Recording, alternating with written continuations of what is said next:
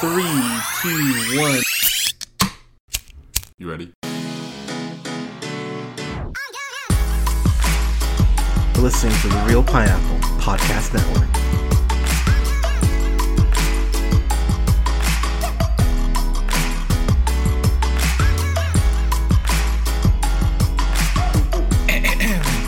Good evening, everybody. Thank you so much for listening. This is The Reel Pineapple. This is your humble host, Hunter, here.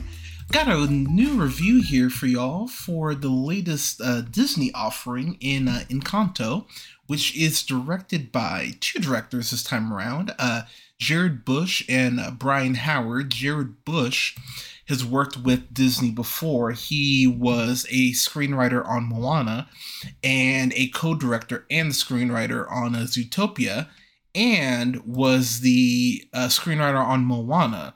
Uh, quite a hell of a pedigree there, goddamn. Um, and then uh, uh, Byron Howard, he was the director on uh, Tangled, which by the way, is better than either Frozen film.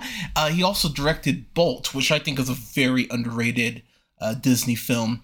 Went ahead and then uh, was a director on Zootopia, was an executive producer on uh, Frozen 2, and was the uh, writer, uh, screenwriter, and director for A Tangled Ever After, which I never saw. But all that to say, there is a pedigree behind this film. And this this movie, I will say, this made me really happy when you look at the amount of diversity in this movie. Oh my god, I am looking through my notes here. I took barely a half page of notes because honestly, this is one of the more enjoyable Disney films I've seen in a minute. Uh, I haven't reviewed uh, Luca yet. I've heard I've heard mixed things on it. I'm excited to watch it here uh, soon. But my biggest complaint about this movie is I just don't know if I like this more than Raya and the Last Dragon. I mean, these are two similar movies in the sense that uh, past things that have happened in our families go ahead and affect us in the present. But I don't know. This movie, it hits all those beats that I need a movie like this to hit. But pardon me. Before I get to the actual movie, I have to bring up this really quickly. So there is a short uh, that plays in front of this movie, and when I say a short, I mean an actual short. This isn't some Olaf shit. This is an actual short that plays beforehand. And the short is called uh, F- uh, Far From the Tree. And I will say right now, Far From the Tree was one of those movies that as I was watching it, I went, oh my god, I kind of don't have the words to just rap, to really express how insanely beautiful that short is. It's uh, very much like the, uh, what's the one short? Uh, Bao, I want to say. Or uh, the one with the dog, I think it's called Feast. Uh, it just falls in line with those shorts where you go, oh God, I'm crying. Why am I crying? Damn you, Disney. And I will say I was weeping heading into this movie. and then you get someone like Lin uh, Lin Manuel Miranda to go ahead and do the music. He's kind of talented, and this movie, the biggest compliment I can give this movie, it's an hour and four, it's an hour and thirty nine minutes. It moves at a very good pace. I never feel like the film was dragging at any point. And the animation, I yes, it's Disney. Of course, the animation is going to look good. But what I'm loving about these movies that are focusing more on diverse, you know, diverse families, some films like Moana and Princess and the Frog and things like that, I love how the color palette is changing. And the color palette in this movie, holy crap, it is beautiful. It is vibrant.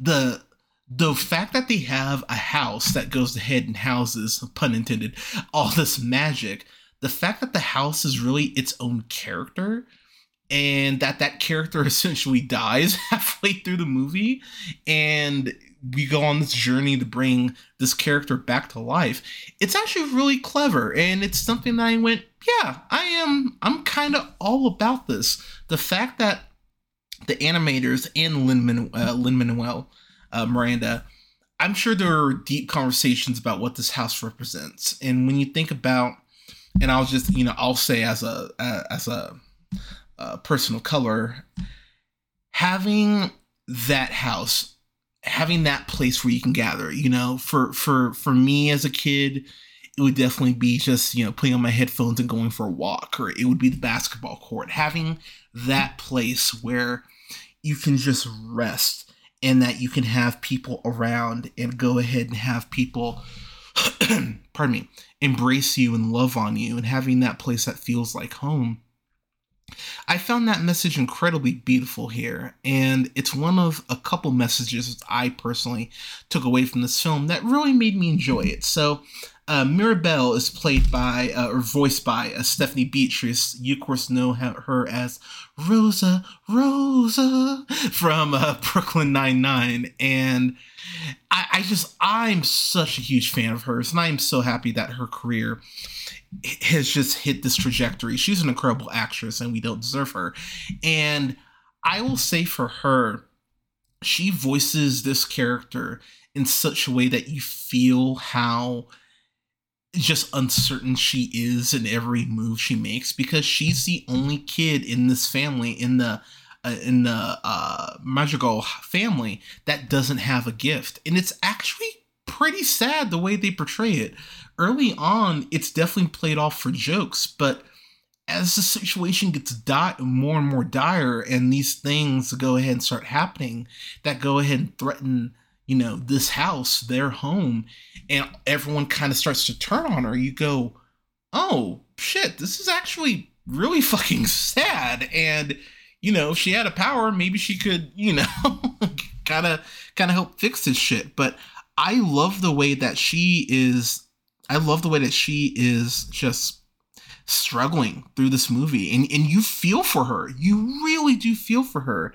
Um but one thing I'll say about her character is that I love the way that everyone in this movie looks different. I love the way that everyone in this movie. Uh, I can't re- think of another. I can't think of a clever way to say it, so I'll just say looks ethnic. Because you know how there's that period, and you could argue we're still in that period. How Disney with the princes, they were just like, all right, as long as they have that, you know, that chiseled jawline, we change out the colors, they better stay white. As long as we do that, it's fine. But everyone in this movie, I mean, there are people who are tall, there are people who are short, there are, you know, there are women who are thick, there are women who are, you know, model looking. Like it's it's very much a wide range of how everyone looks. And there you know, there are people here who are darker skinned, who are lighter skinned. Like like it really does cover the spectrum and i really appreciate that because lord knows there's nothing more there's nothing more irritating than watching these movies and they go oh man we're all about diversity. Yeah and everyone even though they're darker still looks the fucking same. I'm very happy that they went out of their way to make sure that people look different. So you know good job disney keep doing this shit you know but uh, one of the big themes about this movie that ties into the the short that plays beforehand is generational uh, trauma, and without getting to the uh, the spoilers of it, the matriarch of the family is played by uh, is played by oh my gosh, I have her name here by uh, uh Abuela. Uh, oh, sorry, pardon me. As uh, played by uh, Maria Cecilia Bont- uh, Botero, she plays uh, Abuela, and her backstory and kind of what ties into the candle the candle's great and all but when you find out what had to happen for the the candle to be lit and for this house to become magical it is fucking dark in a way that i went huh we're starting off with this okay fair enough it's it's pretty intense and the way that ties into trauma later on is something i just went yeah, yeah, I really like the way you actually did that. Well, well played, movie. And it gets to something that I think kids are gonna want to go ahead. And this is something that if you're if you're a parent, you definitely want to talk to your kids about because this movie kind of hinges on, again, without spoiling anything, about how Mirabel is misunderstood, but it's because it's people that are older than her thinking that she's being ungrateful, thinking she's being jealous because she doesn't have the power, and really getting to generational trauma and how you break that and how just because you're older doesn't mean you automatically get respect how you actually need to talk to the younger generation. As well as the younger generation needs to talk to the older generation and go ahead and mend uh, you know mend those misconceptions and break those away and go ahead and build these bridges with very clear lines of communication. And i really love the way that the film gets into that. And there is a scene by uh, by uh, by a river later on in the film that I will say that just made me just fucking weep. I was like, holy hell! It's just it's a beautifully well done scene, and there are multiple scenes like that in the movie. Um, I don't want to get into who he plays because his character is important, but John Leguizamo, I have been the first to admit, and I've talked about him before. He is very hit and miss for me. You know, for every you know Moulin Rouge and Romeo and Juliet, you know, he'll he'll do some you know some dumb shit like playing with fire, you know, in between all that. So, but he's great in here, and he actually has probably the uh, one of the bigger emotional arcs in the film and where his character ends up I was pleasantly surprised. And I actually was sitting there going, okay, I really appreciate where we leave off with him. And it actually almost makes me like John Leguizamo a little more. Uh, the, the music in here, holy crap. So the opening song, The Family uh, Madrigal, is so fucking well done. And I was sitting in my seat going like, mm, mm, mm, like I was definitely dancing in my seat, like, mm, mm, mm. like you can't see me dancing, but I'm dancing right now.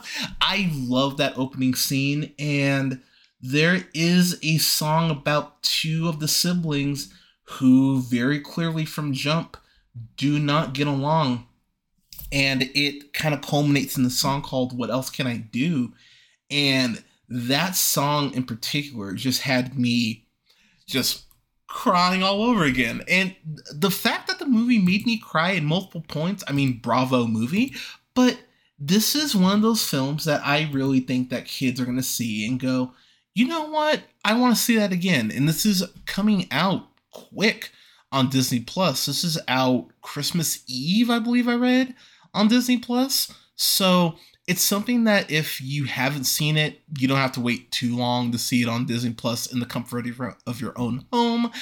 But honestly, if you want to go ahead and see something with the kids, if Ghostbusters Afterlife is a little too scary maybe for them, take the kids to go see this. They will have a ton of fun with it. Uh, I just absolutely adored this movie. I enjoyed the themes of this movie. I enjoyed the the comedy uh, there, there's a lot of jokes here that uh, that involve the house that I actually did find really funny. I was like, okay, these are these are really fun. And then the emotional beats when they need to hit, they fucking hit, especially in that third act. And there's just a the last song in particular, or kind of the actually that's a spoiler there, there's a song later on in like the last 15 20 minutes or so of the film that just got me all over again. It's like oh you bastards. But i would really encourage people to see this. This is something that's well worth your time. And look y'all i know it's kind of cliche to say that disney has a good animated film. What a shocker. But there's a reason they keep hitting in the way they do and this is you know, Disney has this floor for a reason. Do I think this is better than Raya and the Last Dragon? For me, no. I believe I gave Raya an A. I want to say I'm gonna give this. Uh, I'm gonna give this a B plus, and I have a very kind of weird nitpick, but bear with me. There, the way that the kids are given their powers is treated as this you know this big ceremony. It actually shows uh, Mir- uh mirabel's uh, um, ceremony from earlier in the uh, from earlier in her life and that scene's fucking tragic. But the way that they have um, the, the, one kid this one kid who can talk to animals who's voiced by uh, ravi uh, Cabo uh, Conyers his uh, his name's Antonio in the movie and he can speak to animals. And the way they go ahead and show the actual ceremony, it's absolutely beautiful and it feels like an epic thing, you know, on the scale that it should be, given that you're getting fucking powers to use for the rest of your life. But what I I didn't like is that everyone that has powers, and there are multiple kids in this film who do have powers, we don't get to see everyone's room. And it just kind of makes you feel this disconnection from the characters, considering there are already so many characters anyway. It was just this thing I went, yeah, I kind of want to know how your powers work in relation to how your living space looks. And it was just kind of a thing that the more I thought about it, I went, yeah, that does bother me. So I'm gonna stop just short of giving it an A minus. I I know some people are gonna go like, really, dude, but it's a nitpick, but it is something that the more I thought about, I went, it this does bother me. But I'm gonna give this a solid B plus. This is well worth your time. And honestly, on a rewatch, this might even bump up to an A minus for me. Who who knows? But for right now, I'm gonna stick with the B plus. But watch this. Watch this as soon as you can. It is an absolute joy, and you'll probably cry. And you know, it's a good crying though, because hopefully this is something that will really help motivate people to want to go ahead and fix their own families and be more involved with their family, be more involved with their community. That is one. That is something that uh, the matriarch that uh, Abuela brings up that I love. The fact that yes, we got these powers and we've been blessed. How can we use these powers to influence our community and better our community? Which is something that we should really all be asking in general. But I absolutely love that that's a conversation that's had. But I digress. Uh, in Encanto, have you seen it? What did you think of it? You can follow yours truly on the Twitter on J at uh, J Hunter Reel Pineapple. Go ahead and like both our Facebook pages at the Reel Pineapple and Reel Pineapple Games on Facebook. You can follow yours truly on Twitch at twitch.tv slash J Hunter Reel Pineapple, and listen to us wherever you listen to podcasts. Don't forget to like, share, and subscribe. Uh, you can find us on SoundCloud, Apple and Google Podcasts, Podbean, Stitcher, and iHeartRadio, Spotify, Amazon Music, and Tune Up, to name a few spots at the Reel Pineapple. Um, thank you so much for listening, everyone. We are heading to, you know, the peak time of the year, as I call it, where you know, all the screeners are coming out, all the Oscar movies are coming out. So we will have reviews up here soon for Belfast, The Harder They Fall.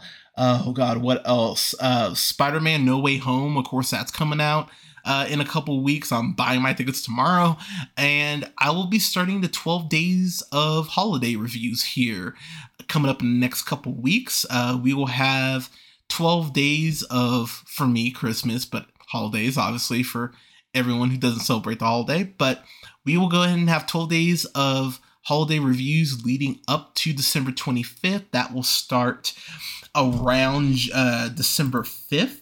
Uh, so I'm gonna have reviews up for Home Sweet Home Alone and uh, Klaus, to name a few movies. And uh, we'll have reviews up here for more Oscar films, including uh, The Last Duel and Spencer coming up as well. But everyone, thank you so much for listening. Appreciate your support wear a mask, get your COVID shot, get your booster, uh, take care of each other, stay safe, and we'll talk to you soon.